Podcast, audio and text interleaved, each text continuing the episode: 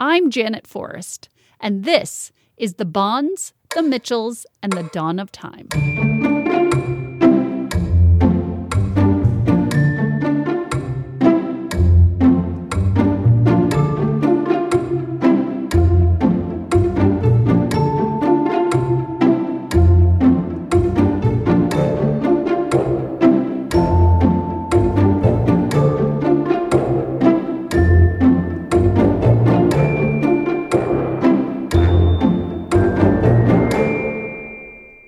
Episode 5. When we last spoke about Maria Mitchell in episode 3, it was 1848, about a year after she discovered a comet. Following a furious writing campaign, she had finally been awarded the gold medal from the King of Denmark. With the help and support from President Edward Everett of Harvard College and Superintendent Alexander Dallas Bache of the U.S. Coast Survey, the whole world was about to learn Maria's name. In this episode, Jason Leonardo Finger of the Maria Mitchell Association and Jim Borzilleri of the Nantucket Athenaeum's Reference Department will discuss what doors the comet discovery opened for Maria and the people she would meet along the way. As we've said numerous times in this season, Maria was not a lone astronomer. She and her father, William Mitchell, were tightly connected to a vast network of scientists. And in this sea of brilliant minds, Maria was riding a giant wave that would take her far beyond the shores of Nantucket. I'll let Jason take it from here. The superintendent of the Coast Survey felt so strongly about Maria and her abilities that he took her and her brother Henry up into Maine to one of their stations up there. Um, his uh-huh. wife went along as well to make it proper, but she spent quite a few weeks up there, and he taught her how to use other pieces of equipment that she didn't know how to use, that her father didn't know how to use. In 1857, Maria would travel to Europe for the first time. Which some might take for granted today, but for a young woman in the 19th century, it held more significance that European trip for Maria or anybody in the 19th century or earlier was considered the equivalent of a college education because right. of what you were experiencing, what you were seeing. That's not to say Maria couldn't hold her own intellectually. She was as well trained as most of the astronomers she would meet, and she was gainfully employed by the newly founded American Nautical Almanac Office. This office was part of the Navy Department and tasked with publishing information necessary to astronomers, surveyors, and navigators. The U.S. Nautical Almanac had not relinquished her. She wanted to take a leave of absence while she traveled, and they refused because they knew they had a good thing and they didn't want to let go. So she had to work throughout her trip through Europe. She went with letters of introduction, which was the proper thing in the 19th century and earlier. And people, I wouldn't say they went bah ha ha her face, but they pretty much laughed and are like, Are you kidding? We know who you are. Well, you don't need a letter of introduction. Come on in. And the letters were written by Bache, by the Bonds, because they knew all these people. William Bond was absolutely an Anglophile. So he was tied in very, very tightly with Airy and also, I forgot his name, the observatory at Liverpool. So he was working with them all the time. Mm-hmm. So yeah, their letters probably carried some weight, but you're right. They all knew who she was. An unexpected benefit of the writing campaign that we talked about in episode 3 that led to Maria being awarded her gold medal was that it helped forge friendships between Maria and her counterparts in England which would endure even when she returned to the US. When I say lifelong friendships, these were like, she might not have seen them again, although she saw many of them on her second trip back in 1873. Really long letter writing campaigns back and forth, particularly with the Airys, Sir George Airy, the astronomer royal for England, and his wife Richarda. They became very close. Lest we forget, this is a time long before the internet, email, faxes, or even telephones. Getting information of any kind back and forth between the US and Europe was extremely slow. And traveling there in person took time and money. So it's no surprise that the Bonds, Maria's good friends from Cambridge, asked if she wouldn't mind bringing along an item for them. You know, since she's going anyway. Oh, and yeah, if it's not too much trouble, could she please show it to as many scientists and astronomers that she can find? The Bonds were doing early photography of the night sky some of the earliest in, in the world. And so when Maria went on her first trip to Europe in the 1850s, George Bond gave her a small glass plate to show it to the different astronomers she might meet while she was in Europe. So she was helping to introduce early astrophotography to Europe for the Bonds by simply bringing it with her. She would meet just about every astronomer, gain access to just about every observatory in Europe so there are little nuances where Maria played roles too, and things that we don't even, you know, it's just kind of a slip. Oh, will you take this with you and show these glass plates to whoever? And then you realize it's actually, that's a very big deal. On one of her trips to Europe, Maria would also travel to Rome to meet Father Angelo Secchi, who had spotted the same comet she did in 1847. Amidst the confusion and letter writing, Father Secchi had acknowledged that all the calculations showed that Maria saw it first and the medal was rightfully hers. It's fitting that during this trip to the Vatican, the lady astronomer would negotiate another first. She was the first woman allowed in to the Vatican's observatory. It took two weeks and suggestion of she wear pants because maybe they would let her in if she was wearing pants.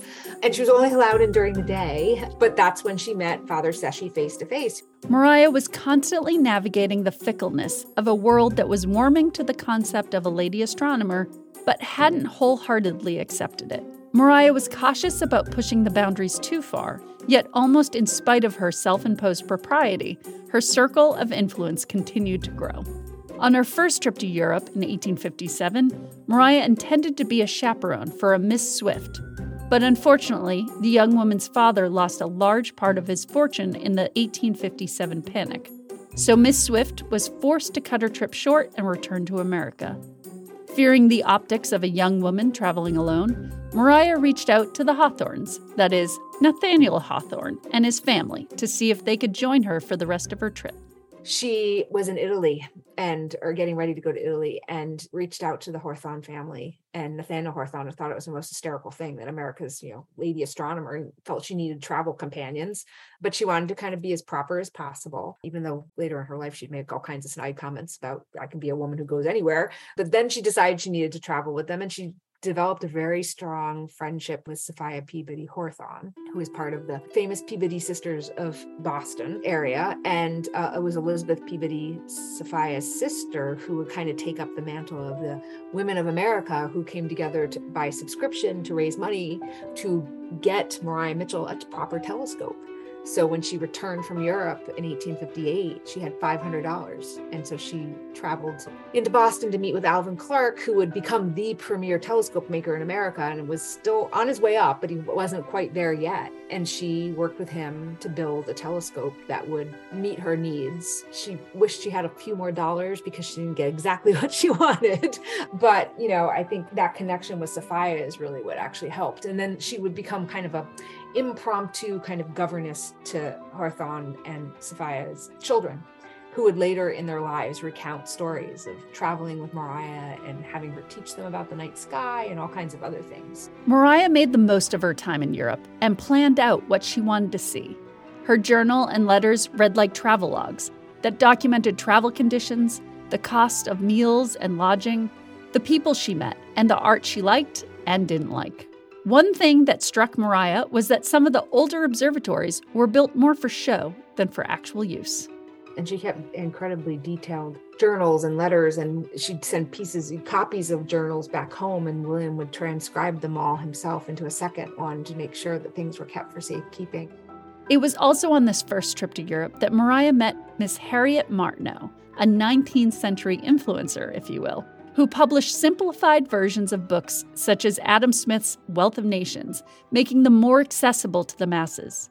You can learn all about Miss Martineau in Season 2, Episode 6 The Most Famous Woman You've Never Heard of. As Jason said earlier, it wasn't just other scientists and astronomers that Maria was meeting with. She befriended American sculptor Harriet Hosmer, who was part of the circle of expat artists. Maria admired Harriet Hosmer's commitment to her craft her success as a self supporting artist, and her openness and honesty. However, Maria at one point said of Hosmer, quote, a little womanly timidity would have made her more lovely. In later years, she would cite Hosmer as an example of a woman succeeding in a previously male profession. These professional and personal connections would build on each other. And yet, through it all, Maria remained modest about her accomplishments and was slow to accept the opportunities that were offered to her. Everyone thinks, you know, Maria was this natural brain. She was not a natural brain. She's what in my family we call a plugger. Maria was a plugger. And when they offered her that position at Vassar, she didn't accept it right away. One, she didn't right. really understand that they were offering it to her. And it was William who actually said to her, Maria, they're actually offering you to asking you to come and teach. And she's like, Oh, I can't do that. I don't have a college degree. I can't be the future of women scientists of America. but then she did, and she became this this legacy that laid out after her for so many generations. I mean, even today, Maria, who taught this student who then taught this person. It just it branched. It's like a genealogy. It's like a family tree. It just branched mm-hmm. out, branched out to the point that you have all these women who were could probably, if they sat there and diligently went back, could find a pathway back to Maria, just like you find yep. a pathway back to your great great great great grandfather or something. Maria would play a role even later on with the Harvard College Observatory, with the further development of cataloging of the night sky with the glass plate. Mm-hmm. Henry Draper's widow trying to set up this program in his memory that happened at the observatory there, and Maria playing a large role in kind of helping to get it off the ground and providing input with that you know, most of the people who were cataloging the night sky at the Harvard College Observatory by that point were were women because they they felt that they one well when they could pay them less, but uh, yep. in large part they were more detail oriented than the men were. And not a few had been trained by Maria at Vassar. Some of so them were her, had been her students, yep. And then the Maria Mitchell Association and the Harvard College Observatory. I mean, our astronomy program when we wanted to start it up in the early 1900s, it was the Harvard College Observatory who assisted in that. And a lot of those women who were at Harvard would then come through the Maria Mitchell Association early in the astronomy department's infancy. You name the scientist, you name, name the literary person, you name the thinker of the 19th century, and Maria and her family were right there. I mean, John Greenleaf Whittier, I mean, the Alcotts, the whole nine yards. Maria, they got around. Yeah. And it, it's not the romantic story that sometimes get, gets told, but I think it's a lot more interesting. It is. I mean, it's just, they're just, it's just a, they're a remarkable family that had a really great influence, lesser known, but had a great influence in shaping different aspects. I mean, think about women's education and women in the sciences was largely greatly shaped by Maria. And, you know, her students went on to have some of the first PhD in chemistry and start the home economics movement and go on to work at the Harvard College Observatory and come up with all kinds of star classifications that would go on to influence astronomy in so many ways.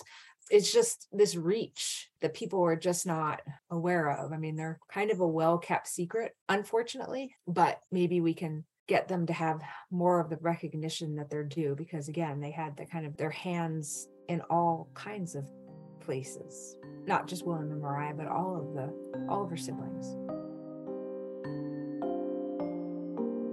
in our final episode of this season we will reflect on the legacies of maria mitchell and sarah bond and the impact their lives and careers had then and now there are other women who were astronomers, but they had to give the credit to their brothers or their fathers.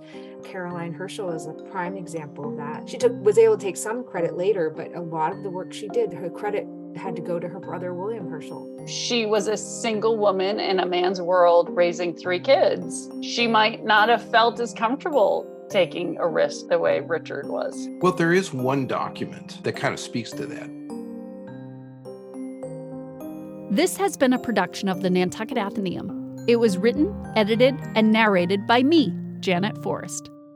Special thanks to the Athenaeum's Reference Library Associate, Jim Borzilleri, and historian and deputy director of the Maria Mitchell Association, Jason Leonardo Finger, for their research and insights. Please check the show notes for more information and sources on the research. If you enjoyed this podcast episode, please rate, review, and subscribe. It helps others find the show. If you really enjoyed it, please share it with a friend or a colleague. The Nantucket Athenaeum is located at 1 India Street in Nantucket, Massachusetts. We would love for you to stop by.